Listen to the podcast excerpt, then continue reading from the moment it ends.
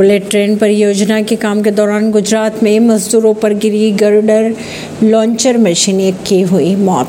खबरों के अनुसार वडोदरा, गुजरात के वडोदरा में मुंबई अहमदाबाद बुलेट ट्रेन परियोजना के कार्य के दौरान एक गर्डर लॉन्चर मशीन वहाँ काम कर रहे मजदूर पर जा गिरी, जिसके चलते एक मजदूर की मौत हो गई और छह अन्य घायल बताए जा रहे इससे पहले महाराष्ट्र में समृद्धि एक्सप्रेस वे के निर्माण कार्य के दौरान गर्डर लॉन्चर गिरने से इस मजदूरों की मौत हुई थी। परवीन सिंह नई दिल्ली से।